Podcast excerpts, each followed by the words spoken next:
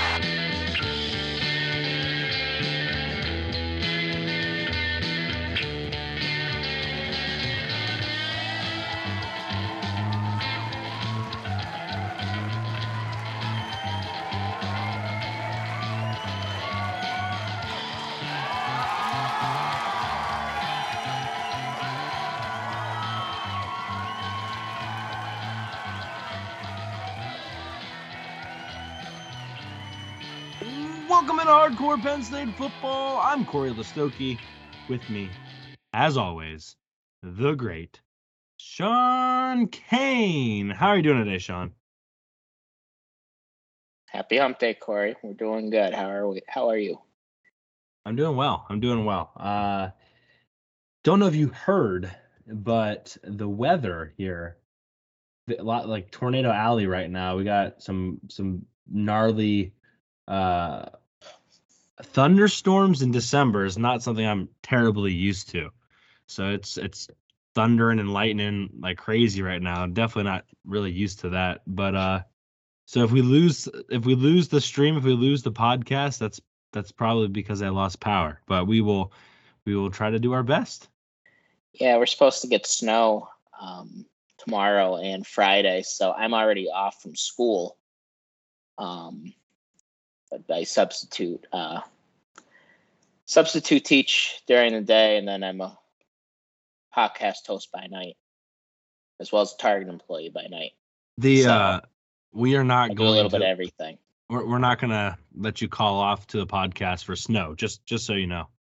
No, cool thing about the pod is my bed is about uh four feet away, so You know, it's gonna be Yeah. hard for me to call off. That's true, but I will say this that you could just get into bed because we're recording an extra hour late tonight. So you could just do like the end of the show from your bed if you wanted to. Brush your teeth, call it a day. I mean, I could, especially like when we uh when we were just audio. I definitely could have. Yeah. Yeah. but alas, Might be a little harder now with with the cams on us, but um if you're on YouTube, make sure you've liked and subscribed on YouTube. I think we're at like 521 ish. So we're past that 500 mark and, and moving forward in the right direction. Um, like we said on the beginning here, two new commits, Sean. I thought that would be the better way to start start the show. We're not going to talk all recruiting right at the beginning, but I think starting with commits is is always the happy fun thing. It's probably why a lot of people are listening to the show this week. And so let's uh let me just throw up the you know what? Let's not even go to the show schedule yet, which I still can't say that very well. Let's just go right to the commits and let's talk about the commits. And the first one, of course, uh, happening on Monday, and I, we kind of maybe thought these were going to be flip flopped in the order that they were going to happen. But Joseph Mupoyi, three star defensive end, same uh, teammates with with another commit, Zion Tracy, the defensive back, uh, originally from Congo, has a really interesting story and a really interesting transition um, from from Congo to maybe playing basketball to um, now playing football. Raw talent guy, Sean. Uh, definitely needs to figure some things out. I think T Frank on Blue and White Illustrated said he needs to needs to learn how to run better. Um, but measurables, although he might be a project, measurables are saying this guy this guy could be something special if he can figure it all out. Yeah, and that's why he has so much attention. He had a Michigan offer, he had a Penn State offer, so he's he was a he was still a sought after guy for being recruited as a as more of a potential guy and more of a developmental prospect. And uh, not to shortchange him, his his film is his film's pretty good. Uh, I noticed he goes high a lot, which you don't really want to see. Um, but that's something that can be coached, and that's something that with time you and you can develop technique. Um, but yeah, I think it's it's an exciting commitment. Uh, On Three Sports actually has him rated as a four star prospect. So that's what we're doing here. We are also rating him a four star prospect. True. I'm sorry. We we do like the. I need to change the ticker. I have three star, but you're right. We should be going off of the highest one. That's what we do around here. That's that's what we do. Yep, high highest one. So um, we consider him four star as well. Um, and but yeah, in all seriousness, he's a promising guy, and if he could, you know, get coached get coached up by John Scott Jr. and company, yeah, I think he could be a a uh, productive player for Penn State. And with well, I'll I'll save I'll save the last part for when we cover Robinson too. Okay, well, yeah, I, I think that's just you know with both of these guys, they needed to go get defensive linemen, and they were able to do that at the end of at the end of right before a week away from early signing day, and I think that is, is pretty impressive by the coaching staff to be able to kind of turn the corner like that. But but no, I, I think Mupoyi has some like serious potential. I I don't like labeling a guy as somebody that's a project, but I do think it's going to take maybe a year or two for him to get it all under his belt. But if he figures it if he figures it out, this is a guy that people are going to like could look back on and say he was only a 3 star or a four star uh, because you know if he figures it all out, which I think is a good segue because this next commit did figure it all out his senior year. Didn't have great junior film, but his senior film was very very impressive, and that's the next Penn State commit, another defensive lineman in Mason. Yeah, Mason. I don't know why, but I almost called him Mupoyi. Uh, Mason Robinson, and uh, McDonogh High School pipeline continues. We, I can't believe we forgot in the last episode. It was PJ Mustipher, and I was like, I saw that later too, and I was like, ah, oh. shaking my head that I forgot PJ Mustipher. Um, but Mustipher, Devon Ells, uh, Dani Dennis Sutton, Curtis Jacobs, uh, and now uh, Mason Robinson. I mean, this is just an incredible class. Uh, uh, of guys that have come from the same high school. And Robinson was a Northwestern commit for a while and smart guy. Seems like he really has his head on right. And uh, I think it was really Northwestern losing their defensive coordinator and uh, losing a defensive line coach that kind of maybe opened the door a little bit and Penn State was ready and they pounced when they had the opportunity and, and credit the staff for not for not letting him get away and staying on him. And when the time came, you know, he was ready to flip and Penn State was able to scoop him up. He visited last weekend. They visited him and, and that was kind of all it needed. And uh, the rest, as they say, is history, Sean. Yeah, like you said, you have to give the staff a lot of credit for seeing his potential early um, because they were ready to to flip him when the time came for Northwestern to understandably make changes on their on their defensive coaching staff.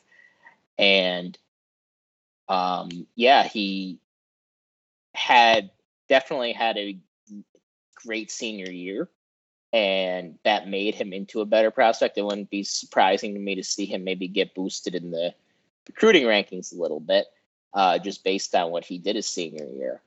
And you know, it was when Tamarian Parker decommitted. That was a big loss for this class, no question about it.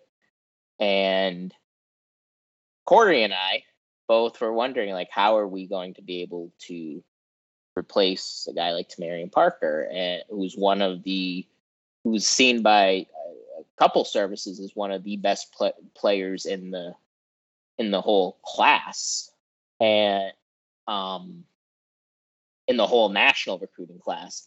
And to be able to land McCoy, to be able to uh, land Robinson, it's a lot better than some of the potential prospects we were possibly looking at. There were a lot of guys that were barely cracking the top thousand, and to be able to land what we consider to be a four-star recruit, and then to be able to flip somebody from Northwestern and stave off Notre Dame, yeah, that's a that's kind of how you want to be able to replace a guy like Tamarian Parker. That's a good point. That's a good point. And and I think it's an important point too. Like to get two defensive linemen means you're doing something right. And and they were able to do that. So credit John Scott and company, like I said a second ago. But the the tape on Mason Robinson, I mean, it's fun to watch. I mean, he's blowing people up, he's killing people in the hole, he's hurting quarterbacks. I mean, it, it, it's really it's really something to watch. So if you haven't watched his huddle film, it's like six minutes long of him just just annihilating people. So highly recommend you check that out. Um, we'll get into more recruiting a little bit later in the show. That's obviously not all the recruiting and transfer portal stuff we have. Um, and, and by later, I don't really mean that later, but a little bit later. Um, as we do have a couple other things that we want to talk about before that. Not a bunch, uh, but a couple.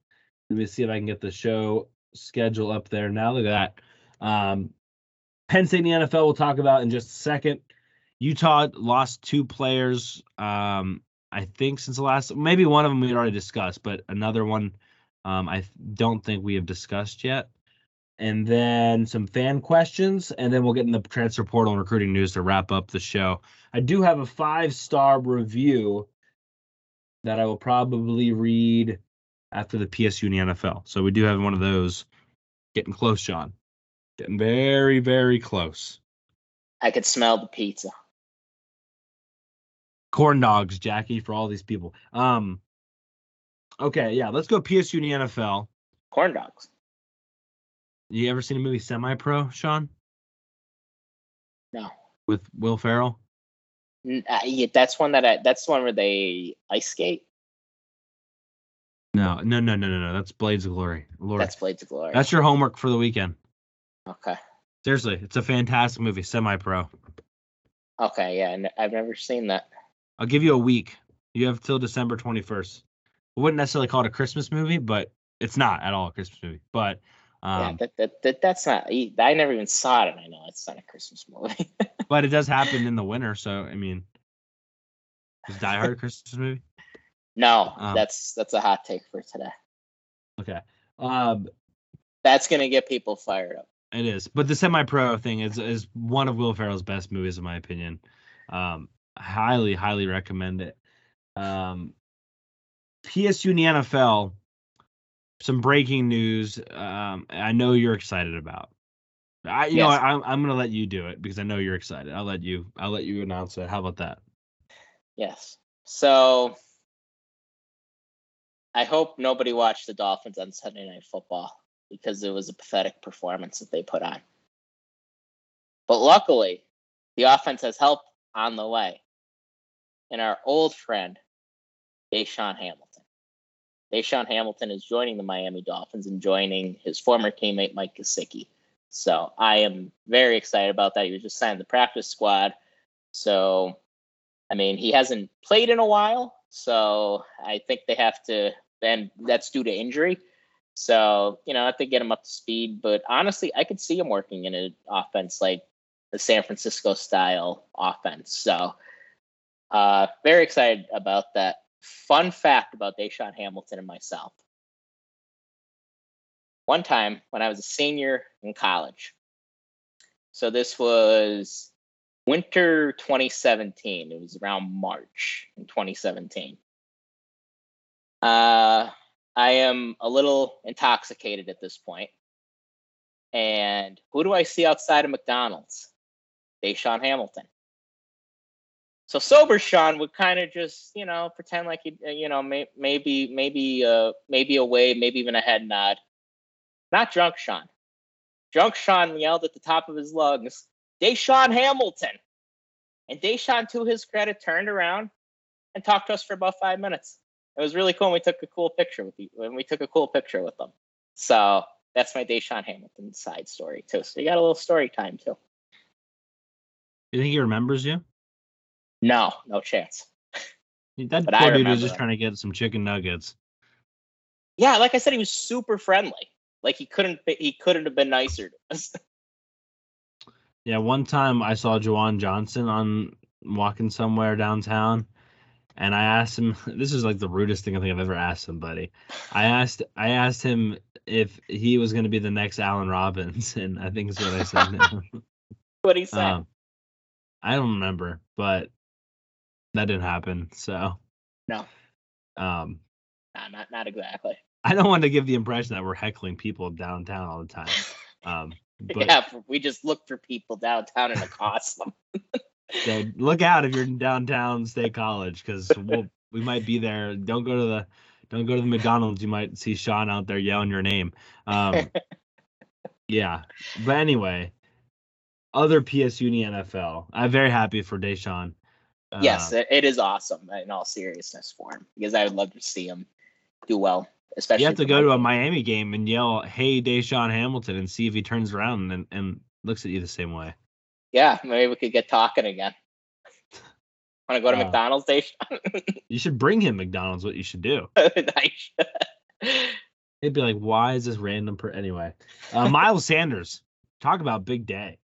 17 carries, a buck 44, two touchdowns. He goes over a thousand yards on the season. He's over, uh, he's at 11 touchdowns, so over the 10 touchdown threshold for the season as well. Um, both him and Saquon over a thousand yards, and it's just been, uh, it was fun to watch. Really, the Eagles took it to the Giants. I think Saquon actually had some sore neck things going on there, and I know you're sort of a Giants fan, but as well, like I, you support them best you kind of can. You got friends that like to watch them at least.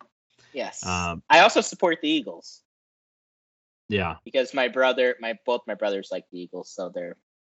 I'm kind of a weird guy. I don't that- mind that's for the that is Eagles. weird.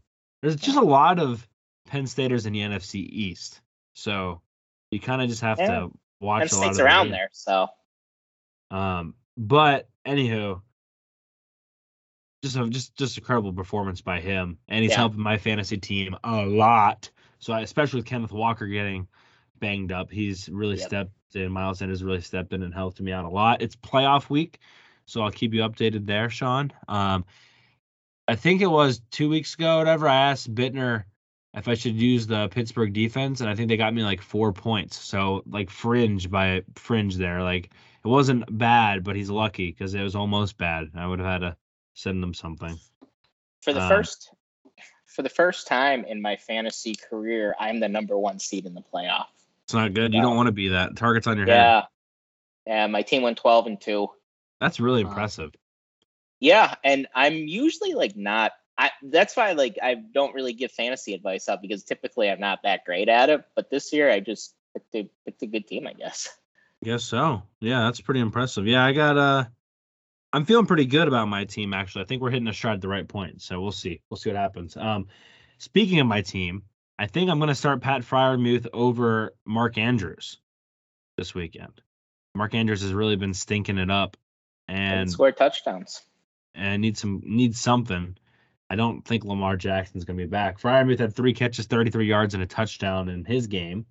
Um, and I think he scored like a touchdown like every game for like a while for for Pat. So he's for a while. That's great analysis. Um, but he's he's been doing well. He's been kind of the safety blanket for Pickett. I know Pickett's banged up now, but um, he's he's done well. Yeah, and tight end's a young quarterback's best friend, so Yeah. that's So I don't know. people can give me their thoughts on Andrews versus Freiermuth. Uh, we'll see what happens. But Andrews has really not done anything like for the last five weeks, I think. So I've wrote tried to write him out as much as I can, but now it's like, all right, playoff time. Uh, Chris Godwin, I think, has like the best floor of any fantasy wide receiver. Like he's gonna get you five catches and 50 yards at the bare minimum. And that's what he did on Sunday. Um, they did not look very good though. That game was a dud. Oh, it was a great game to watch.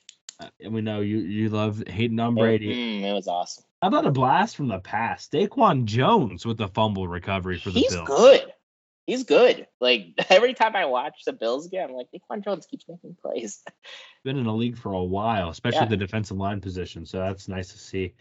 Micah Parsons had a quiet five tackle day, and Nick Scott had four tackles. And I, Robbie Gould made his five extra points, but I don't think he kicked any field goals because they're too busy scoring touchdowns on the Bucks. Um, but otherwise, a fairly quiet day. Saquon didn't have very much going on. Um, Dodson was on a bye, but a very very quiet day for for Nittany Lions. Yeah. Um Gesicki, I mean nobody it, when your quarterback is three of seventeen, nobody's really getting too involved on in, in Miami. So No, that's your Dolphins update. thank you for that. Kind of got two dolphin updates today. Yes. Um, and no, okay. I'm not quitting on Tua, by the way. not quitting on Tua. Okay. I think he'll be all right. We'll go five star review now. This is me saying we are three five star reviews away from a hundred reviews on Apple Podcasts. Technically, they're not all five stars, but that's okay. We'll be okay. Um, Got a lot of enemies. Got a lot of enemies. we're we're back up to a 4.8 rating. So the one mean person I gave us a one star like a month ago dropped us from a 4.8 to a 4.7. But I can confirm we are back to a 4.8. So suck it. Um and and thank you to uh Rick Sick. Skick? Rick Skick. Skick. Rick Schick. I don't know. Rick Texas. I like that easier.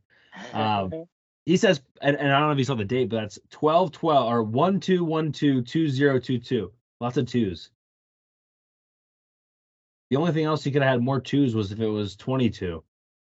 Someone write us a five star review on December 22, just so we can go two two one two two zero two two like that. Uh, five star review though from Rick Skick. Rick Rick Rick Skick. He says solid Penn State football podcast. You fellas have good chemistry, and that makes for a podcast that flies by. Appreciate the time and effort, keeps us informed and entertained. I'm glad someone thinks so.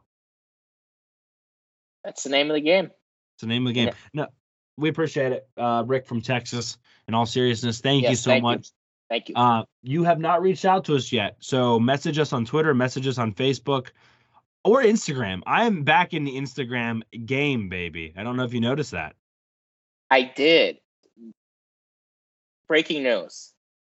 I did not follow the account. I know. like I I ago. saw when you followed it. You think I wouldn't have seen that when you followed? yeah, and then you followed me. The, then the account followed me back. Like, Yeah. Because I- honestly, I'm not a huge Instagram guy. I'm not really either, not but I think general, I'm just not. we're we're gonna get back into it. We're we're back into the Instagram game, everybody. So Rick Skick, if you're on uh if you're on Instagram, follow us and DM us, and we'll get you a sticker out to you. Again, we have shirts on the merch site now, and we have a different kind of sticker as well on the merch site. So um, there's a couple things in there, maybe some stocking stuffers. I actually don't honestly don't think the stickers get there before Christmas at this point, but um, New Year's stocking stuffers. Um, but no, in all seriousness, thank you. But guys, we are three away from 100. That was the goal. We've got literally two weeks to get three more. So someone's got to suck it up. Someone's got to go on Apple and drop us a five star review. Take two seconds out of your day to do it. We really appreciate it. It would make our freaking. I I seriously. I might have a pizza. We're gonna eat pizza on a stream. I'm gonna order a Domino's for for Sean and his fam. I'm gonna have Domino's delivered here for my fam, and we're gonna sit on here and make you guys all hungry. And uh, and then also we'll probably do like a like a, a giveaway for a for a for a merch item of whoever's choice. Um. Anyway, thank you, Rick, Texas. Appreciate it. And then if we get to 200, maybe we could have a drinking party or something. I thought we were doing we were doing those anyway. No. maybe we could just have a kegger and just yeah. I- I a rager as we're not. talking about Penn State football.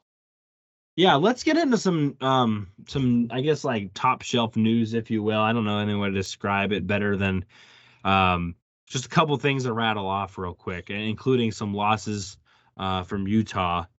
Uh we talked about That's a good segue, Corey. why. We just got into it. Yeah, Went from keggers to some losses from Utah. it's true. Oh, I almost took down my lamp. Um so we talked about Dalton Kincaid, the tight end for Utah, I think last time being out, I think.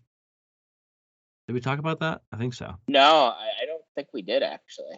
Oh, okay. Well, then we need to so. we need to talk about that. Their number one uh, catcher, if you will, on their team, leading receiver, uh, their tight end Kincaid has decided due to injury, um, not play in the Rose Bowl and prepare for the NFL. So that's big time. Like that is their biggest weapon as far as the passing game is concerned. So that's a huge loss. So both Utah and Penn State are without uh, their number one wide receivers. And then big news. I think this was maybe just a day or two ago. Uh, Clark Phillips III, a corner, their best corner from Utah, also uh, will not be playing. Will be foregoing his uh, his final year and going to the NFL. So both teams out their best wide or not wide receiver, but best receiver, and both teams without their best cornerback heading into the Rose Bowl. Um, pretty cray cray, Sean. Yeah, yeah, and this is something that you know everybody deals with. We we're not going to have Joey Porter Jr., but um, you know the good thing is, guys, we're kind of sitting kind of pretty right now because yeah, Joey's not playing, but today it was just announced uh, our media day for the bowl game and who's going to be participating. So listen to some of the names: PJ Mustipher he's not going to be back next year. Why would he be at media day if he's if he's not going to play? Adisa Isaac, I mean, he could possibly go pro, but he's at least. I mean, that's a good sign. Nick Tarburton, another guy, possible pro. Uh, Chop's not going to go. Curtis Jacobs possibly could be going.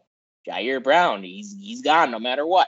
Uh, Kalen King's back. Barney, I don't think Barney or Pinegar would opt out. Um, but Sean Clifford, Juice Scruggs, Brenton Strange, um, and Mitchell Tinsley. So all those guys are all people that either that that might uh, that might be NFL guys, and they're all participating in media day, which I have to imagine is a good sign that they're probably going to play in the Rose Bowl. Because why would you participate in a media day if you're not going to play in the game? It wouldn't make any sense. So that's just um, putting the pieces together here. Um, I, we can't confirm anything or say this guy's definitely playing, but just piecing together some information. Yeah. Did you say Brenton Strange? I wasn't sure if you said it or not. Brent Strange is on the list. Yep. Yeah. Um, I agree with what what you're saying there. And uh, do you say Sal Wormley? I didn't, but he's on the list. And Brett Yeah. Yeah. So I think Wormley's one that's potentially interesting, right? Like he could come back too if he wanted, and and we don't know uh, where where his future lies. Same with Adisa Isaac. So yeah, and I think it was Mark Brennan from 24/7 Sports that said, "Hey, um, none of the people that they've had before in these are people that didn't play in the game. So that's definitely a good sign there. I think for the most part, I think, yeah, I mean, it's not the Outback Bowl. I think is I don't like really comparing the two because it's not really fair to some of those guys like like uh Brandon Smith or or whoever. Like yeah, they probably could have still played and but it's it's not the same prestige as the Rose Bowl. But this is very good. This is a very good sign. Um, the only other personnel news I wanted to really mention was Juice Scruggs has accepted an invite to the East West Shrine game, which is an all star game for seniors only uh, postseason. That doesn't necessarily mean he has to go. But I'm putting it at like 90% he's going to the NFL now. It's the same thing. We're piecing things together. Yeah. That's Why would you do. accept We're an invite? Sherlock Holmes over here. Right. Um, why would you accept an invite to an East West Shrine game when you could, if you're coming back to play another? It doesn't make any sense. So, yeah. Um, but th- so, but I'm not saying that's a bad thing for Juice. It's fantastic for him. I think, I think he did enough this year, honestly, to make a lot of money in the NFL. So, so absolutely good for him. 100% deserves it. Um, and I'm excited for him because I think you know, I think we said this before. I think you said this before, Sean. Without Juice Scruggs this year, I mean, Penn State's probably not even in the Rose Bowl. Maybe not even in the second best bowl. I mean, they, they could have easily ended up with nine or eight, you know, nine or eight wins instead. He really held the line together at times. He did. He did. I'm a big Juice Scruggs fan. I think he was good in every game this year. And yeah, you're not going to find really a bigger Juice Scruggs fan than me. And I think he's going to, I think he's going to be a player at the next level. And with all that he's been through in his personal life, with, with you know, he had that big car accident, it nearly derailed his whole career. And uh, you can't blame him because if I was in his shoes, yeah, I'd probably be gone because it's kind of a wake up call that this could all be over quick. And I think he's done enough. And I think he projects well at the next level to take that plunge. And I think he's done enough in college to do it and just kind of hope that his measurables will be good enough to be taken. You know, what, what do you what do you think for Juice? What do you think his position will be in the draft? You know, I was thinking about this today. Yeah, centers are tough. Centers are tough, right? Because I mean, he can play guard, right? Um, honestly, like I, he if he has a good combine, I seriously think he could he could get into the second three range. Honestly, I really think he could. I could Um, see definitely three, maybe second, if he blows it away. Yeah, but I could also see him falling to the fourth. So, two to four is is my Yeah. very professional grade on that. Uh, but yeah, no, I mean, regardless, he made himself some serious money this year, which is fantastic. Again, the, the car accident and everything else, so he's he's he's earned it. He's earned it for sure. Uh, the only other thing I was going to say was Penn State will be wearing white uniforms in the Rose Bowl, which is kind of what we all wanted to see. I in the Rose Bowl versus USC, they wore blue, didn't they? I think they did. In 16, they wore blue, and Yeah. well, it, and in 08, they wore white. Okay. But 94, they wore white, and they won that one. So, So so put all your white. money on Penn State, is what you're saying? yeah That's exactly what I'm saying. Yeah. Uh, so I wanted to mention those that stuff. Um, before we get to the fan questions, Sean,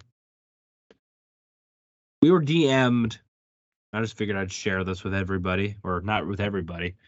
Uh, but if you're in the LA area, the LA Penn State Alumni Association out there is having a college football playoff watch party at a Penn State alumni owned brewery. I'm assuming they're probably going to be watching the Penn State game there as well on the second. But um, if you have questions, reach out to at Penn State LA on Twitter and LA Lawless or Lawless Beer, which is an LA Lawless Beer. Um, you got it. But anyway, thought I'd share that for them because why not? If you're in the LA area, need someone to watch the game with, you're a Penn State fan, there you go. You can all drink your sorrows away when Michigan and Ohio State win. That would be that would be awful. We're just doing free sound bits for people now, I guess. Um, you know, you know, during my lunch the other day at school, I thought I thought about what happens if they play each other, and I started to go into a cold sweat. I was like, God, this is gonna be. you're not going to make very many friends at the school if you're going into cold sweats at lunch. That's Especially true. if you Yeah, tell them that's why. They're going to be like, oh my God. yeah. I was like, God, the it, oh, that would be. Speaking of that, it. that's actually a perfect transition. That's what we're talking about next, kind of. Yeah. So that was that was well done. Did you know that was about to happen? No. Okay, well, um, see if that pops up there for us, and we will get going on some fan questions. We have three fan questions tonight, by the way. See if I can get this pop up. Should pop up in a second. Uh, fan question time. Again, you can send us your questions on Twitter at Hardcore PSUFB. You can message them to us on Facebook or DM us on Instagram. Whatever the case may be. Whatever floats your boat. Whatever floats your boat. The questions again should pop up in a second. There they go. There we go. Uh, this is from a very good friend of mine. He actually designed the logo for Hardcore Penn State football. So Huh. very talented young man. RC. I actually probably owe him a little bit of money um, for some other stuff, but anyway, that's neither here nor there. Um, he asked us if Penn State can't get past Michigan and Ohio State to regularly win the Big Ten East, what will they have to do to compete in a Big Ten without divisions?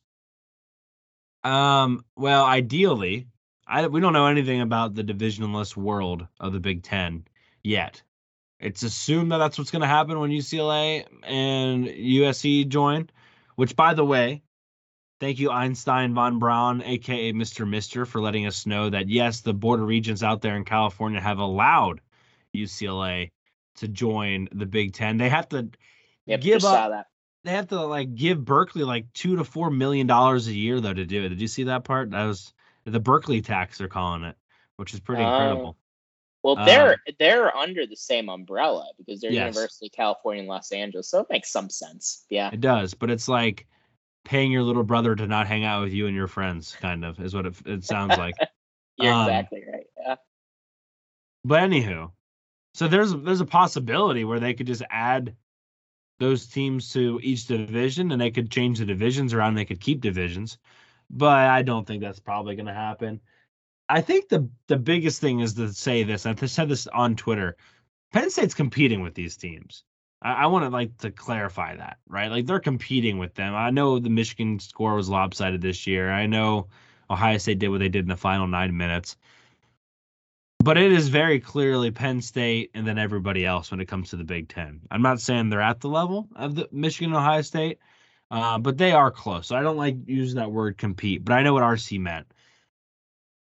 That being said, if there's no divisions, most likely Penn State's not going to have to play both of Ohio State and Michigan every year in year out. Probably going to be some years where they do, but most likely they're not going to play every single year. They're going to have to play both of those guys. So that will help because you could argue if Penn State just misses Ohio State or Penn State misses Michigan this year, whether they deserved it or not, they'd probably been in a playoff, um, or at least sniffing it.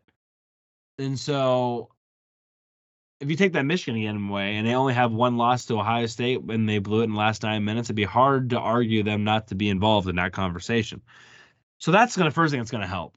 The second thing that's gonna help is obviously the quarterback situation. And this is something we've talked about a lot, right? Like they are on the precipice of greatness, but what have they not had? What can't think of his name right now. Who, who who's the commentator that said that on the during the Indiana game? So like they've had a lot of great teams, a lot of great athletes, but they haven't had the quarterback to get them over the hump.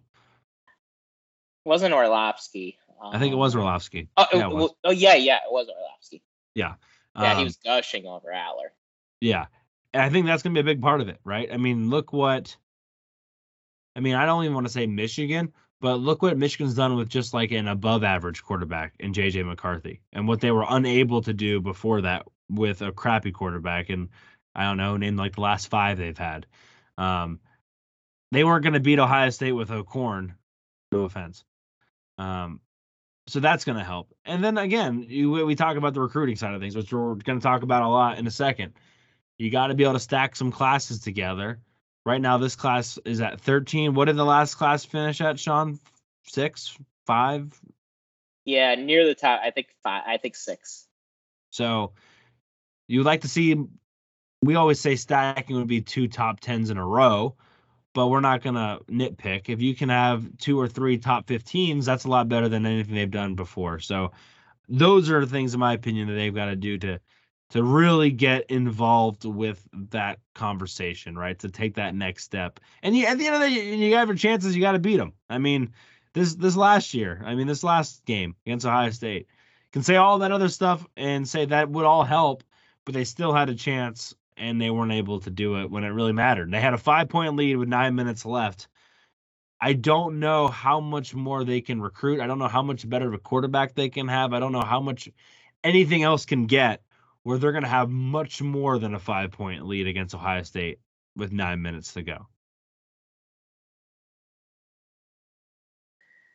Yeah, and I hear what you're saying about divisions too. Um, from everything we under, from rumors and everything, is that it's going to be divisionless. And look, the Big Ten was divisionless for most of its uh, existence. Like the Big Ten championship game, I remember when there was no Big Ten championship and everybody just played each other.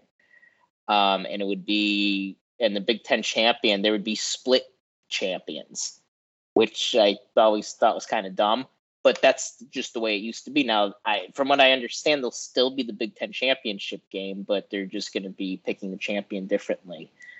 Um, Legends or versus picking, leaders. picking picking the representatives differently.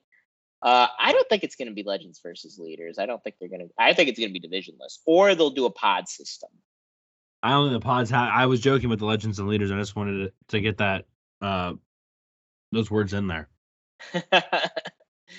yeah. Um. What do they have to? I mean, look, we've talked about that before. Whether there's divisions or there's no divisions, or there's USC or there's UCLA or whatever, and there's going to be USC UCLA, and yeah, quarterback is a big thing. You know, landing that blue chip quarterback. I mean, it it makes everything a lot easier. Not saying you need it necessarily, but unless you're a Georgia or you're a Bama, it's hard to win without one, without a really, really good quarterback. And I mean, there, of course, there are counterexamples, but you need everything else to be pretty much perfect.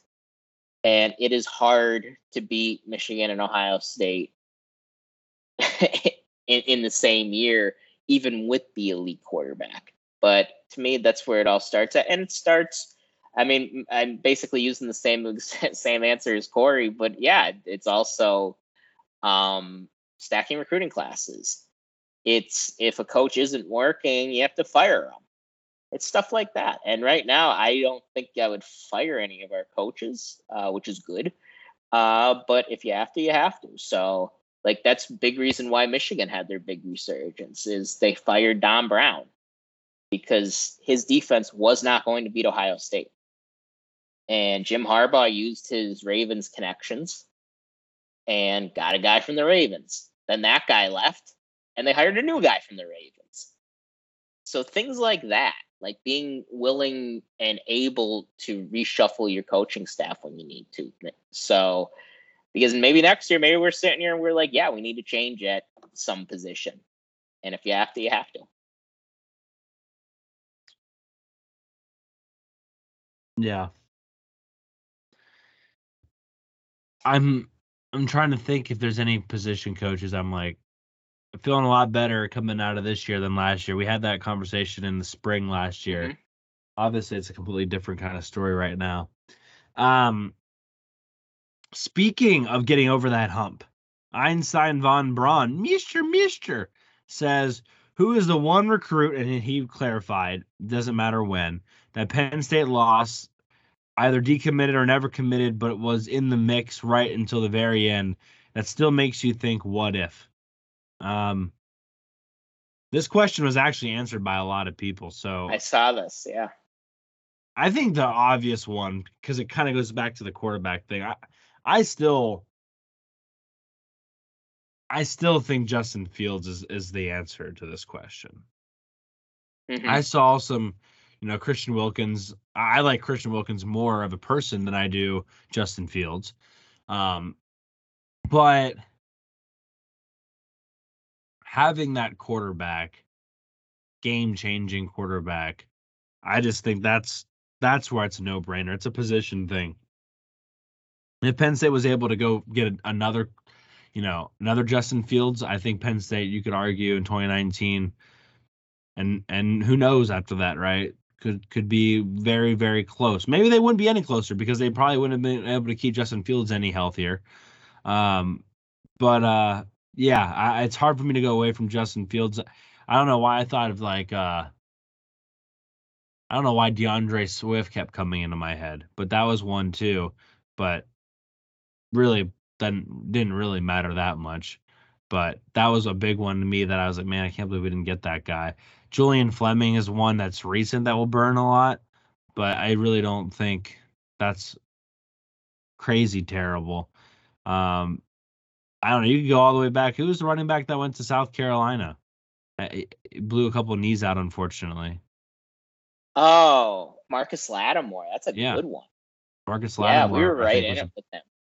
Yep. But um I don't know. It's a, a question like we could probably sit down and think about more, and I haven't had the chance to really do it. But those, I guess, Sean, were the ones off the top of my head. But it's hard to go away from Fields. Yeah, I mean, there are so many over the years. Uh, we all remember Terrelle Pryor. Now, I don't think that one hurt as bad as we thought because we had Daryl Clark. And Terrelle Pryor probably did more damage than he was worth at Ohio State.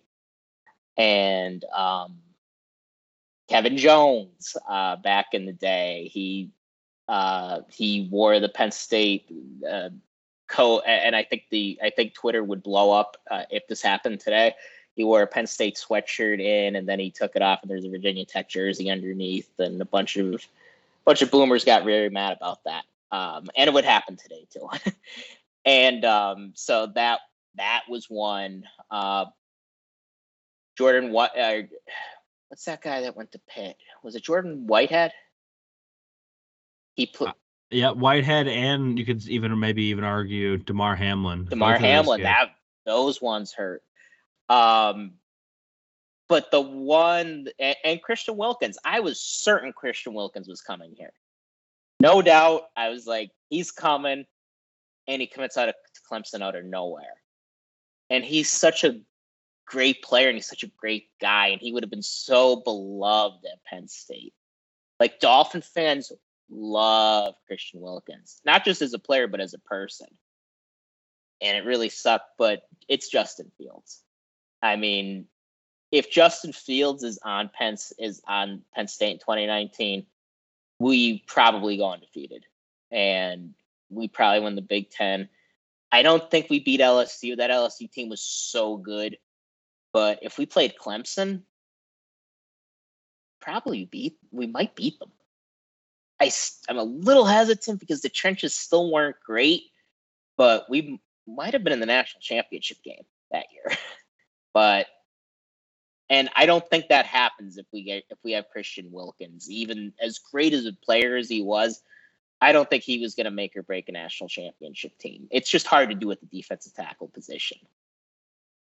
Yeah, yeah. Um, someone said Chad Henne. I don't know how Yeah, close that that- was. Yeah, very very close. He was committed to us. Okay, I wasn't aware of that actually. I learned something. And then we day. ended up getting Anthony Morelli, who was committed to Pitt. Huh? I, did not know that. That was a Yeah, that fact. was a whole saga. So really, we can blame Chad Henne for all of this. Yeah, because yeah, God, if we had Henne instead of Morelli, 06 Uh. and 07 would have been a lot more fun. My PE teacher back when I lived in Carlisle, Pennsylvania, was I don't know if he's like the uncle or he was uh, something to Henne. Mm, And he's also certain that at the time Adam Breneman was going to commit to not Penn State. So that was fun when Brenneman decided to commit to Penn State. Um, I was think trying to think of anything I wanted to add. There was something else I wanted to add to this, and now is gone. McCoy was one. He good one. committed to before he was at Pitt. I think he committed to Miami. He might have even been enrolled there, but he transferred out for some reason. But we were in it for him pretty late, and he didn't. He didn't end up here. Uh yeah, there have been a lot of guys, a lot of misses. I mean, it's it's we could literally we could sit here and just like, oh yeah, and this guy, and then oh yeah, Yeah, there's so many that there's that we could feel an all American team full of guys that we almost got. There was a couple That's linebackers.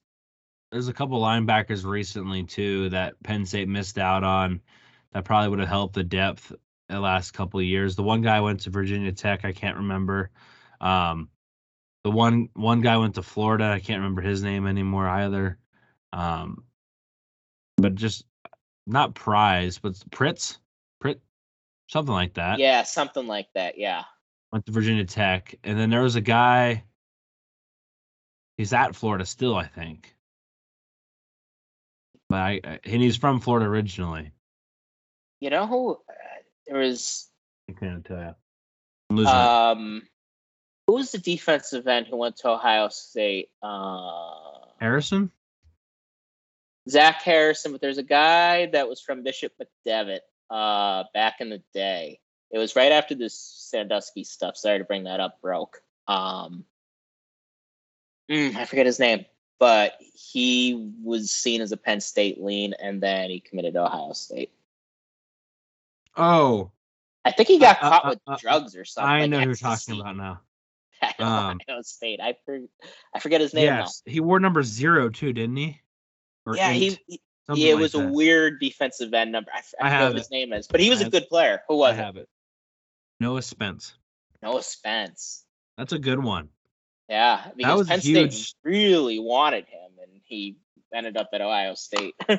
Yeah, that was a huge one back in the day that Penn State didn't get. So, um, anyway, that that was fun question, Einstein. Einstein always asks some good questions, so we appreciate that. Um, this last question is not going to take us very long. Uh, I don't want to dwell on it too much. um, it's from Tommy two times. How would you rate Manny Diaz's defense overall? I think we've answered that question a bunch. Um, I think somebody pick six previews just came out and said that their Penn State's defense was ranked six overall with adjusted whatever. I don't know how he calculated the model, but Penn State came out at six. I still think it was a little bit wrong because I think Minnesota was still really high. I think they're like 13th, and I don't really know if Minnesota. yeah, you never know how they're what defense. metrics they're using that. Um, and Illinois honestly was still a little high for me. I know Illinois got a good defense, but I don't know. Like you play the Big Ten West the whole entire year, it makes you kind of wonder how great they are. Anyway, I think Manny's defense, uh, Manny Diaz's defense exceeded our expectations. We'll get back to when we do the season recap show. Uh, we'll get back to those questions at the beginning of the year, the poll questions that we had everybody do, and kind of go through that and laugh about it. But um, but yeah, I, I think they exceeded expectations. I think that was one of the questions, and I didn't think a lot of people voted for them to exceed expectations. Uh, I don't know. I think they look faster because of Abdul Carter, but Brenton Pry didn't have Abdul Carter. He had Manny Diaz, and maybe you got to give Brent, or excuse me, he had, he had Manny Diaz. He had Micah Parsons, um, but maybe you have to give Manny Diaz credit for using Carter in that way more than Pry let Parsons kind of do that. I think maybe he deserves some credit for that. Uh, the tackling to being a huge improvement. I don't know if that really ends up being on a defensive coordinator or not, but teach their own, I guess. Yeah, I would.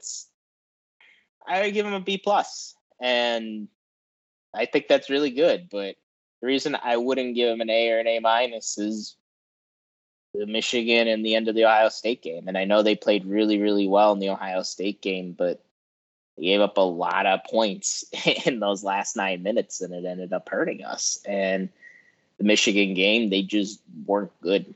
And I know they made some stands early on in the game, but they got they got, got they got gashed. So, but but every other game they were awesome.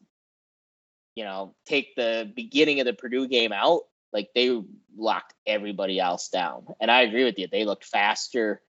They looked uh they swarmed more than they ever did under Brent Pry. And a lot of that is scheme and creating havoc. And yeah, that comes from that comes from Manny, D- Manny Diaz's defense, uh, uh, defensive philosophy. So uh, B plus, and hopefully it's an A next year.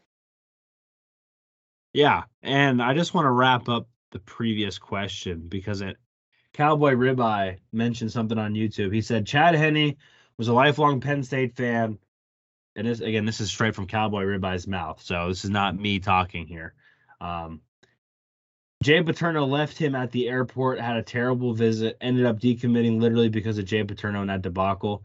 Would love to get Jay Paterno on the show and and just ask him some of these things. I think it'd be funny because I'm sure you got to laugh at these things in hindsight, right? Um, and then he says about LeSean McCoy. Apparently, LeSean McCoy had an issue with Michael Robinson in a camp. They got into a fight or something like that. And yeah, you're right. I think I heard then he that. was acting like a dickhead, quote unquote, from Cowboy. I think I've heard that. Yeah, I forgot about it, but I think I've heard that before. Good, good job, Cowboy. I do want to add Dylan Rivers was the linebacker that decommitted from Penn State that went to Virginia Yeah. Tech. And then the other linebacker, and I feel like these are in the same class or, or maybe a little bit after it. Uh, Derek Wingo decommitted from Penn State and went to Florida, and he was a Florida guy. I forgot. I forgot that guy. Um, That's what I'm here for. yeah. yeah, There's been a lot. Like I said, I think we could field an All-American team with guys that. Um, oh, I'm sure. Uh, who was the guy? He ended up. It ended, again one of these things that ended up working out for us. He went to Notre Dame. Wimbush. He was Yeah, the quarterback prospect. Prospect, but um, we had Trace, and Trace was a better quarterback. No, him, they so got- it ended up working out for us. The only reason they took only only reason they got Tommy Stevens was because Notre Yeah. Dame got Brandon Wimbush. So yeah, no I no mean, Tommy time if Notre Dame doesn't get Brandon Wimbush. Tommy time was the time to be alive. Yep. And actually, we little shout out to the Tommy Stevens interview we did way back when. Go listen to that if you haven't yet. We talked Tommy Stevens before he pod. started his CF- CFL career. Yeah. Um, thank you guys so much for the questions. Uh, if you aren't following us on Twitter, you're an idiot because that's the best place to ask us questions. And um, yeah, at Hardcore PSUFB. Thank you for the questions, everybody. Alrighty. Good, good questions. Good conversation. We appreciate that. Cowboy Ribeye up at what 11 Eastern, hanging in there with us. That's awesome. Appreciate it. We would like to see. Uh, thank you to RC and Tommy two times for the questions as well. Uh, are you ready, Sean? Let's get ready to rumble. I'm ready. You want to know a funny story about that, real quick? Because we're here for to give insight that nobody else has. This is gonna be bad that I don't remember his name. The guy who says that, the boxing thing. Uh, I forget his name. Yeah, it's awful. I can't remember off the top of my head right now. He and he has a brother. He so Penn State was using that. I'm not even sure if I'm supposed to Michael tell this- Michael Buffer. Yeah. They were using that. Penn State was. I don't know if I'm allowed to tell this story or not. I'm just gonna tell. it. If I get in trouble, I get in trouble. Um, PJ Mullen Oh, I told me I love this. how this how these stories begin. Yeah. Um so PJ was using that let's get ready to rumble in Beaver Stadium. And I guess those guys found out about it. I'm like, hey, like you guys can't be using that without our, you know, copyright consent or whatever. And they're like, okay, well, like how much do you want? And it was like some absurd price or something like that. Um I feel like I hear that all the time. eh, but the at funniest thing was many sporting events. I think maybe they've maybe they've gone in the licensing agreement since then. Who knows? This is again a while back now. Um, the funniest thing was for the whiteout. They were like, "Hey, we will. uh I'll come in person and do it on in on the field." Really? and it didn't happen because I guess he wanted like first class tickets out to state college. He wanted like fancy hotel or he wanted to be wined and dined. And like, we can't afford for you to come out just for you to say, let's get ready to rumble. Like, we can't do all that stuff. Um, Yeah, it's that juice ain't worth the squeeze. but anyway, just a random. We have a Neil there. Diamond impersonator. like that's oh, what I we forgot about hear. that. That was so funny. We need to bring him back too. You could argue that was peak Penn State. It went downhill after that. That was the reason why. Until it we really either, was.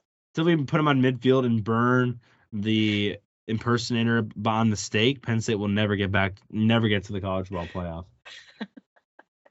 um. Anyway, hopefully I didn't get Because PJ. happened, PJ Mullen doesn't even work there at Penn State anymore, so he can't even get in trouble. So Yeah, he's at Rutgers now. Um, Yeah, when that ha- when the Neil Diamond thing happened, I was like, "Is this going to be a regular occurrence? Are we going to have a Neil Diamond? And are we going to have this guy as part of our as part of the uh, production every week?" And it just the the guy never came back. So kind of kind of sad about that. I, I think the response all that was pretty interesting too. Like people didn't know people didn't know what to think. I mean, some people were like, "Oh my god, is that him?" I'm like, no, it's not. him." like, and it wasn't even like a big game. It was like a random three. Yeah, it was a random game. Like maybe for the whiteout they would. I don't know, but they would have done something. But no, that was the most random thing ever. I still want to know the story to that. Maybe we can. I can pull some strings, find out whose idea that was that came up with that because that was something. Um, all right, 2023 recruiting class. Up to 21 commits. The two commits we talked about, Mupoyi and Robinson committing earlier this week. We said those were going to happen pretty much on the Sunday show, so you're welcome. Basically, we're just really good at listening to everyone else, but you're welcome. Um, 21 commits. They're not going to probably get to 25 for people that are interested. I guess they maybe could, but they're probably not going to get to 25. But that's that's okay, especially when you're trying to go to the portal route of things. I just realized you're still up. I'm not up. Um,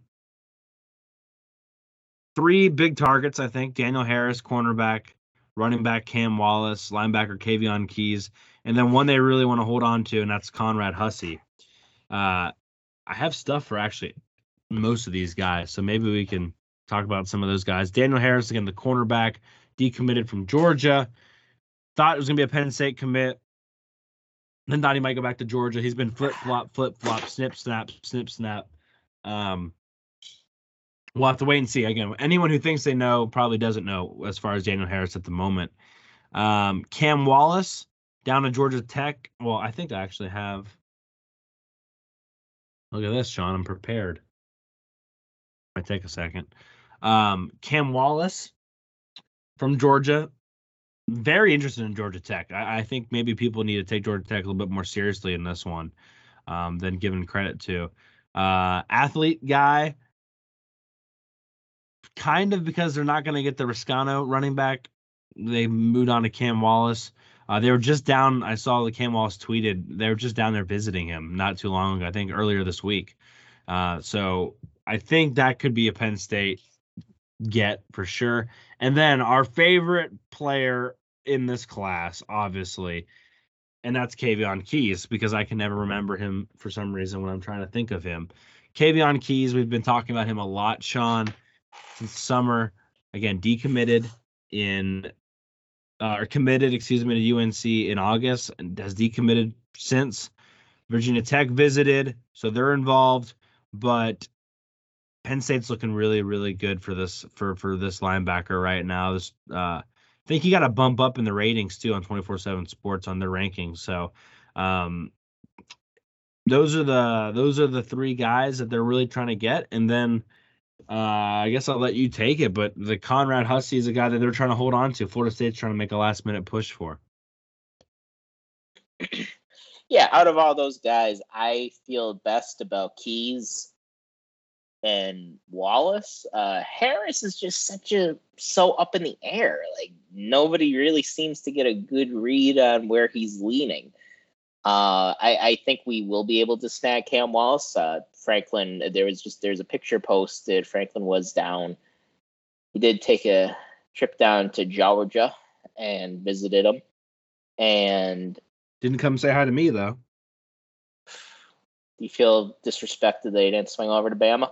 Not really. Although one of the players I think is a five star player from like just in general is from Phenix City. I, I don't know who it is. It's probably gonna go to Alabama, but uh, I think he's an edge guy from Phenix City, and that's literally only like 40 minutes away from me. So, just saying. And then obviously, uh, T.J. Parker's from around there too, Columbus area. So, or is he from Well- Phenix City too? I don't know. Anyway, I, I Phenix City sounds familiar. With, yeah, with they might have both. They might. and I don't know anything about Alabama. So, That's true. Yeah. Um, do you think we can get Coach Franklin on the pod? Yes, You think we could? I think we could. I don't think it's gonna happen anytime soon. Hmm. Interesting. and by like eventually it might be like five years from now you didn't give me a timetable here you didn't cut me off I just didn't know if he'd. wa- I don't. I don't know. I don't know if he'd go outside of his comfort zone. I'm pretty persuasive sean I know, but it's. I'm a bit of a wild card. I don't know. He probably only want you or just me. I don't know if he'd want both. You know. well we any- make the anyhow. rules we make the rules around here right. Yeah. Anyhow. Uh. Yeah. he's not to come on here and tell us how to do our show No. Yeah, I'd be like, bruh.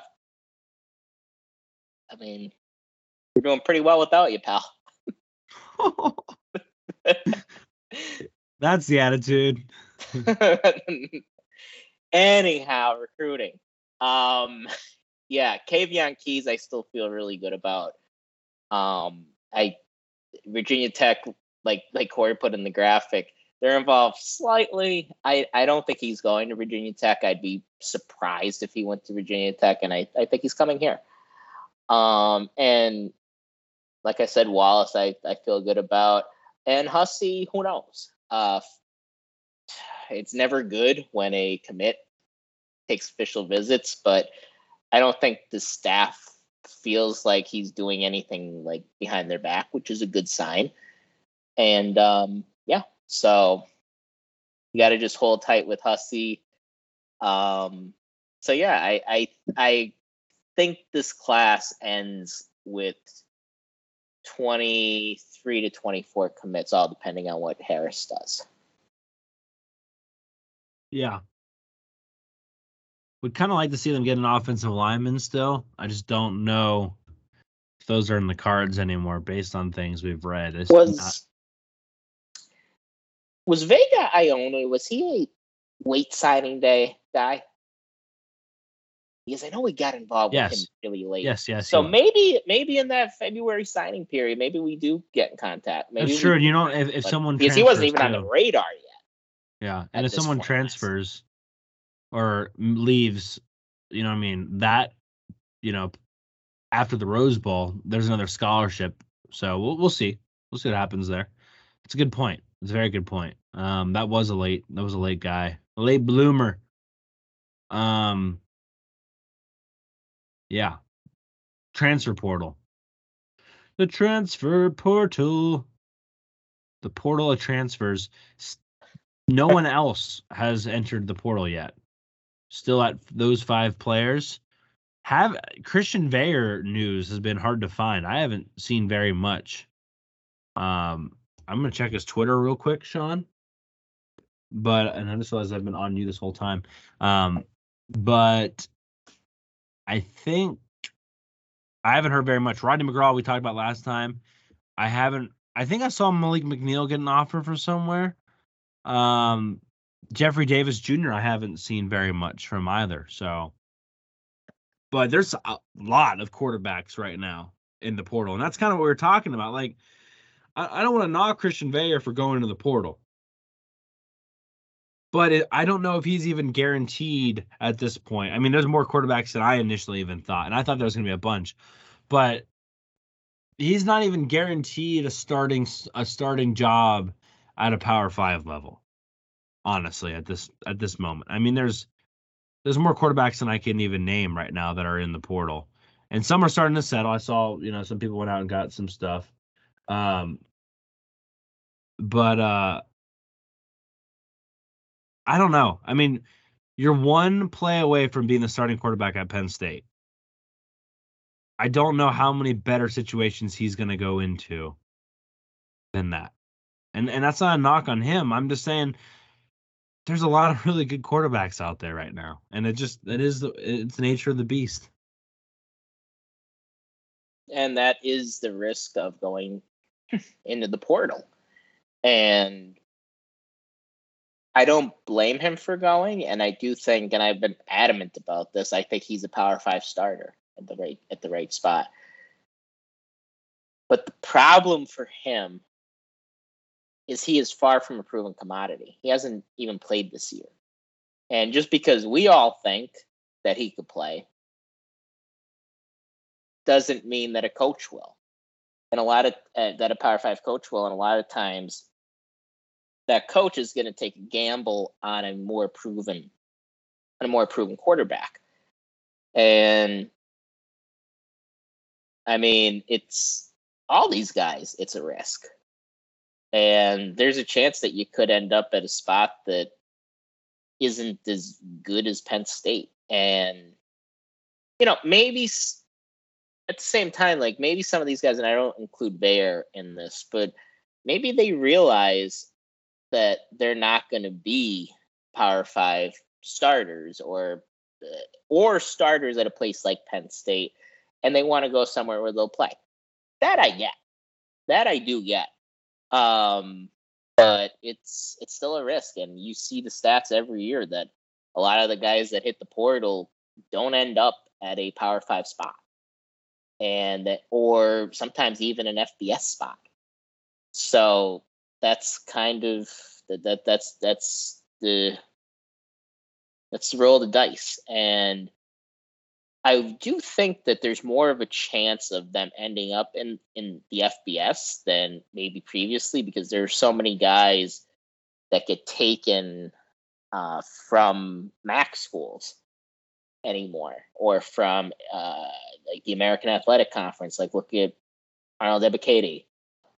So many times the best player on a team like Temple will be taken by a Penn State, by an Ohio State.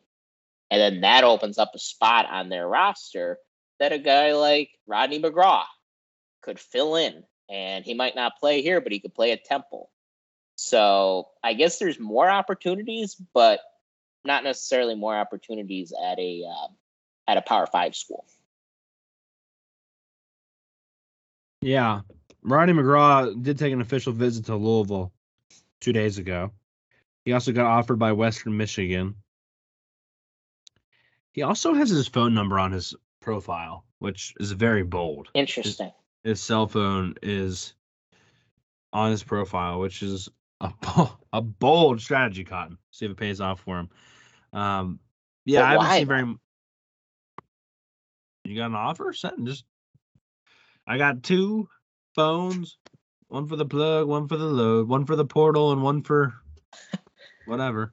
But you have Um, your DMs right there. I don't know. I don't know. Anyway, that's him. Uh, DK editor on YouTube says, "Thanks again for the Penn State LA tag. Shout out. Excited to meet everyone coming out to the Rose Bowl. Feel free to reach out to him with any recommendations." And says this is his first live drop. And thank you for commenting. Appreciate that. Yeah, no issue again. Um, Thank you. Penn State Alumni Association out in LA. Uh, if you need need some love, that is a place to go. Um, transfer portal. Let's go to the needs side of things, John. Um, Dante Cephas visited, so I think we should start there. But I don't know if this guy represents him. I don't know if it's his agent. I don't know. I don't know what this NIL manager. I, I don't know what this guy does, Sean. Um, but there was like some reports that Dante Cephas was leaning towards Penn State, and um, we're like, oh sweet, that's great. Then Jordan Rooney tweets, who is a part, he's a CEO of Jaster Athletes, which is origined in Pittsburgh, Pennsylvania.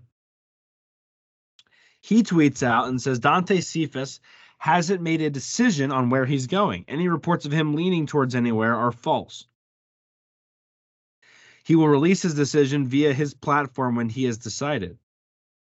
So I don't know that's just smokescreen. He also had a second tweet because someone else had said that he they that they thought Cephas was leaning. And he said, and I quote, not true. He hasn't come close to making a decision, which I thought was interesting. It's one thing to say, you know, smokescreen of, oh, you know, he hasn't made a decision. But to say it hasn't come close, do you think that's what it is, Sean? You think let me just get you on camera there.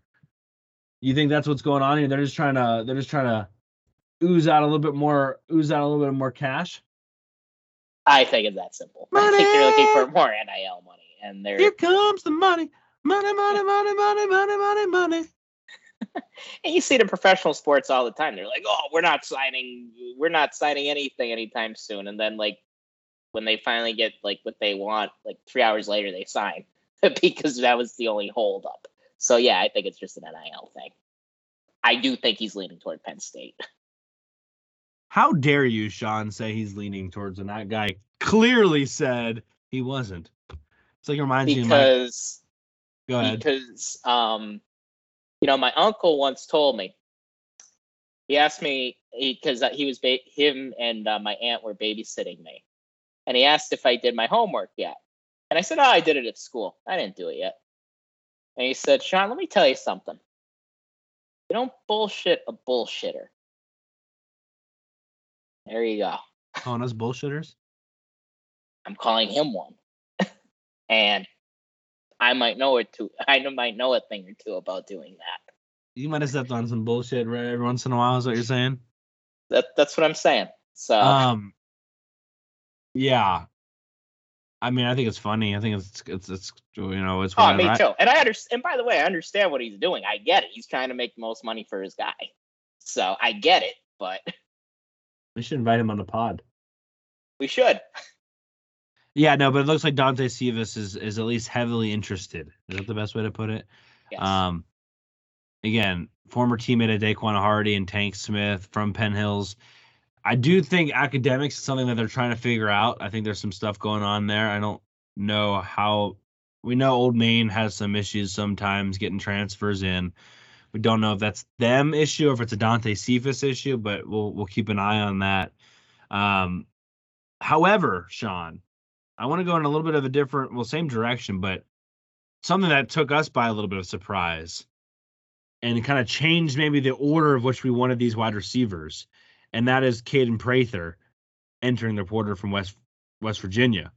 Four star guy, very high, very high on Penn State back in the 2021 class from Maryland originally. Um, report saying he visited Penn State, or excuse me, Penn State visited him. I think he put a Twitter on Instagram or picture on Instagram, a Twitter on Instagram. Sheesh, a picture on Instagram or something like that.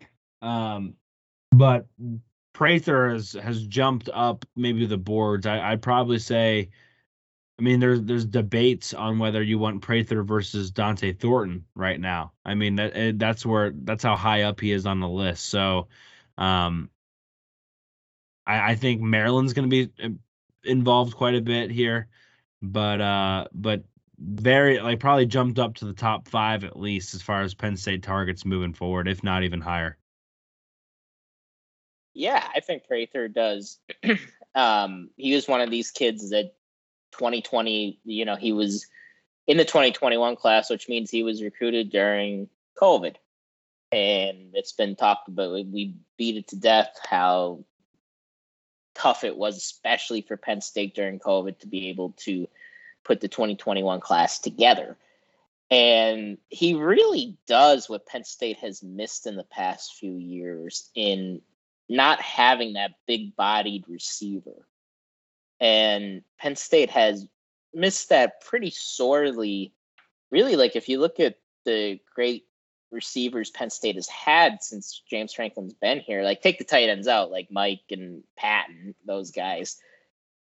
I mean, DaeSean Ham- Hamilton isn't uh, a large uh, isn't a big dude. Uh, KJ Hamler certainly isn't. Jahan Dotson certainly isn't. Um, Parker Washington certainly isn't. So we've really missed having that big receiver, and I think Prather would fit that bill. And he, I said Devontae Walker would be one of my four guys to take in. I think Prather would probably replace him. You'd take Walker before Thornton. Yeah, Interesting. Dont'e Thornton visited Auburn. but that's just me. I mean, think- Thornton. I would take Thornton too. Yeah, he, he visited Auburn. I think he's going to be visiting Miami. Uh, again, friends with Curtis Jacobs, if that's the right word. I'm not sure. Originally from Baltimore.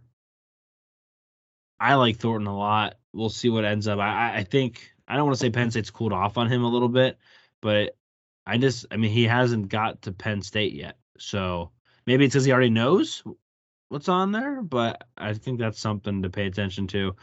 And then uh, Jimmy Horn Jr. to wrap up the wide receivers. I think this one's kind of I don't want to say Penn State's not interested anymore, but it seems like he wanted to visit Penn State and they said no. So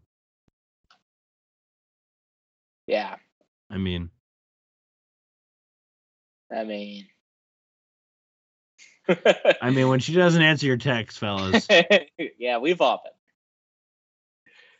been um, one other guy I wanted to mention. Yeah.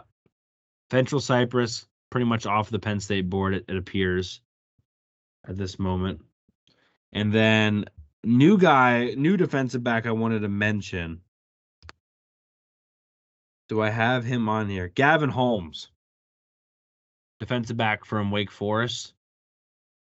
Maybe the guy to be paying attention to moving forward. I think they've kind of Terry Roberts, the guy from Iowa we talked about before, he picked up some offers. I think Oklahoma, maybe maybe not Oklahoma, but someone bigger offered him.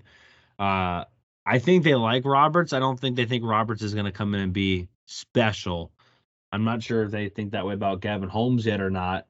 Um, but I think they got to try to get a DB here. I just don't know if they've really settled on one yet, Sean. Yeah, Holmes is a pretty sought after guy right now. I think he I think Texas is after him and so but yeah, and Penn State has offered quite a few defensive backs and um I think it was right after the Michigan State game or somewhere in that time frame. Like we were asked what we thought we needed in the portal, and I said cornerback. Like I listed cornerback as one of those things that we needed. I don't think we need a safety but I think we definitely need a corner. So, I mean, I hope we're able to reel one in here. Yeah, and I guess wrap up on offensive linemen. Um, Jeremiah Byers, UTEP offensive tackle. I don't know what the latest is on him, but I just saw he picked up an Ohio State offer as of an hour ago. So everyone's after these sought after offensive tackles. It doesn't help Penn State that they have probably both of their offensive tackles coming back. So I don't know if I don't think they're going to be able to go get these high end guys right now because you already have a high end guy, and you are and you also have a pretty good guy. So where are those offensive tackles? Olu. Olu and who? And who I'd say I say Caedan Wallace is a pretty good guy. Well, I mean, I, I, I agree, but I didn't know if you were putting Shelton in there. No, not yet. No offense to him. So you would But- take Wallace over Shelton? Yes, I would. I'm not. I think I think Shelton has higher up upside. Yeah. What about next year? If I had to start one of them right now, I'm starting Caedan Wallace. If like if right if you had fair. to tell me I would too, for the Rose Bowl, I'm starting Caedan Wallace over Shelton. but I don't know what my answer would be come September. yeah, I mean we we got time. We got time to discuss that. Um, Gotta hold my horses a little bit. w- with that being said, I guess we can say also that um, Drew Scruggs going to the Shrine game, most likely being done for the year, means you're probably going to see, or being done at Penn State, probably means you're going to see Hunter, Hunter Nourzad get bumped in to the center spot, which means then you could begin to see some Tetris as far as maybe you do move Kane Wallace inside the guard then, and then then you have some opportunity at tackle. Or do you feel really good about having Tengwall and Ioane there, or and Sal Wormley? Um, you still got plenty of guard options, so I, I would still say you probably you still probably leave Wallace at tackle. It's pretty cool that like we have so many options of good players It's weird. because we've seen so many lines that we're just looking at the best of bad options. Like right. like when Franklin first got here. Like I what mean- defensive tackle do we put at guard? Yeah, it it, it God, it, it's a miracle we won as many games as we did in 14 and 15. Oh, Like, Looking at some of those alignments. yeah. I just realized it was a different sort of what if situation. But I always wanted to know what if Silas Redd stays. You saw what they were able to do, mm. what Zach Zwinak was able to do. But imagine if that's Silas Redd. I mean, how many more games do they might maybe win with Silas Redd? That was another random one I was trying to think of earlier. Silas Redd out of and it was ironically before the portal made the worst transfer decision out of anybody who left Penn State. No doubt. I don't think I don't I don't think there's a that there's anybody who comes close. Like that guy would have been a top two round pick if he stayed at Penn State. And as uh which Indiana Jones was it where the guy goes he chose unwisely when he when he when he drinks the cup. Uh Yep. yeah, like that's just what it was for Silas Redd. Like he just terrible, terrible choice to leave and go to USC. But I mean, it was a bad time at Penn State. So Yeah. I, I have no issue with him doing what he did. Um, yeah, I is. get why But- he did it, but it was a bad. It, it, hindsight's twenty twenty. It was a bad, bad, bad decision. Yep. Um. Okay. I think we got through everything. Oh, I I, wanted to say something really quick. Holy Um, Lord. would you take three receivers in the portal? No, I don't think I would. You know, you don't think you'd do three? The only, the only way would be if it's Cephas, Thornton, and Prather. Only exception, and even then, I still don't really like it. Hmm. I just think I think it's just too many. I think you are sending the you're sending the Michigan State image if you're doing that. I don't think the wide receiver need, room needs blown up. I just think it needs a little bit of fle- fr- fresh blood in there. That's all. Yeah, because it was just a fun discussion on uh, one of the message boards, and I mean, some of the alignments did look interesting, but generally, I agree with you. Like, it's not like we had the worst receiving room in America or anything. Like, we're not Colorado level at receiver. Like, there are guys that could play. There are guys that are going to develop. So, I would still take two, but yeah, three may be pushing it. It's a big Rose Bowl is a big game for Trey Wallace, for KeAndre Lambert Smith, for even a Liam Clifford or a freshman to step up and say, "This is my room. Like I want to be the guy." Um, Yep. So, I mean, you can again. We ran parallels with this last episode, but we didn't really know who the guy was um, in that Pinstripe Bowl until Godwin kind of did what he did. You know what I mean? Like we weren't sure who was going to blossom or we didn't have any idea. And I even thought at the time that there were some overreactions to Godwin's performance. And egg in my face, it was 100% fair. But um that's you're you're looking for somebody hopefully to make a Godwin like presence. Um ironically in the Rose Bowl which he finished his career off at. So yeah, and we talked about it last time. I think I went and Trey Wallace as being that guy. But um and I think you said Omari Evans. Omari Evans, yeah. Yeah. So we'll see. But this is, I mean, this is again, maybe they take two. Let's see what happens at the Rose Bowl. See if anyone else transfers, and then maybe they take another one. But I don't think you can take two before another one leaves. Or excuse me, I don't think you can take three before at least someone leaves right now. Yeah, and you never know what's happening in practice right now. Maybe somebody's really separating. Maybe they're really separating themselves in practice, and they look a lot better now that they kind of have a mini camp between now and the Rose Bowl. Yeah, and Cowboy Ribeye says we didn't even know who Dotson was going to be until he went nuts in that crappy 2020 season. And and that's a good point. And and Yep. honestly, in 2019, people were worried that Dotson wasn't going to pan out. I mean, he had not blossomed yet. And I think people thought maybe KeAndre Lambert Smith was going to be that next step this year, but maybe it's just next year. Maybe he just needs one more and he's going to go off and be the Dotson. Because I think, I think Trey Wallace has similar or or has a similar ceiling as KeAndre Lambert Smith, but I think Lambert Smith more is like Dotson, Mhm. and if he puts it all together, can be a really good player. Like he has enough length, he has enough quickness, he has enough overall top end speed to be super duper effective. But can he put it all together and be consistent? If he can, he could be a first or second round pick, but we haven't seen it yet. Yeah, yeah, and um, some guys take time, and we're such a as as a society, everybody wants everything right now, and if it's not right now, then oh, this guy sucks, or oh, and if it, if he looks really good right right out, um, but maybe he has a sophomore slump, everybody wants to give up on him then, and eh, you just have to let young people work through things, and if it's meant to be, it'll be. It's meant to be, it will be. Um, okay, well, I think we're out of here. I think we're good. Um, Sunday, 9 a.m. Eastern. Yeah. We'll be Let's it back. up. Thank you guys so much for listening. Five star reviews again. We are three away, everybody.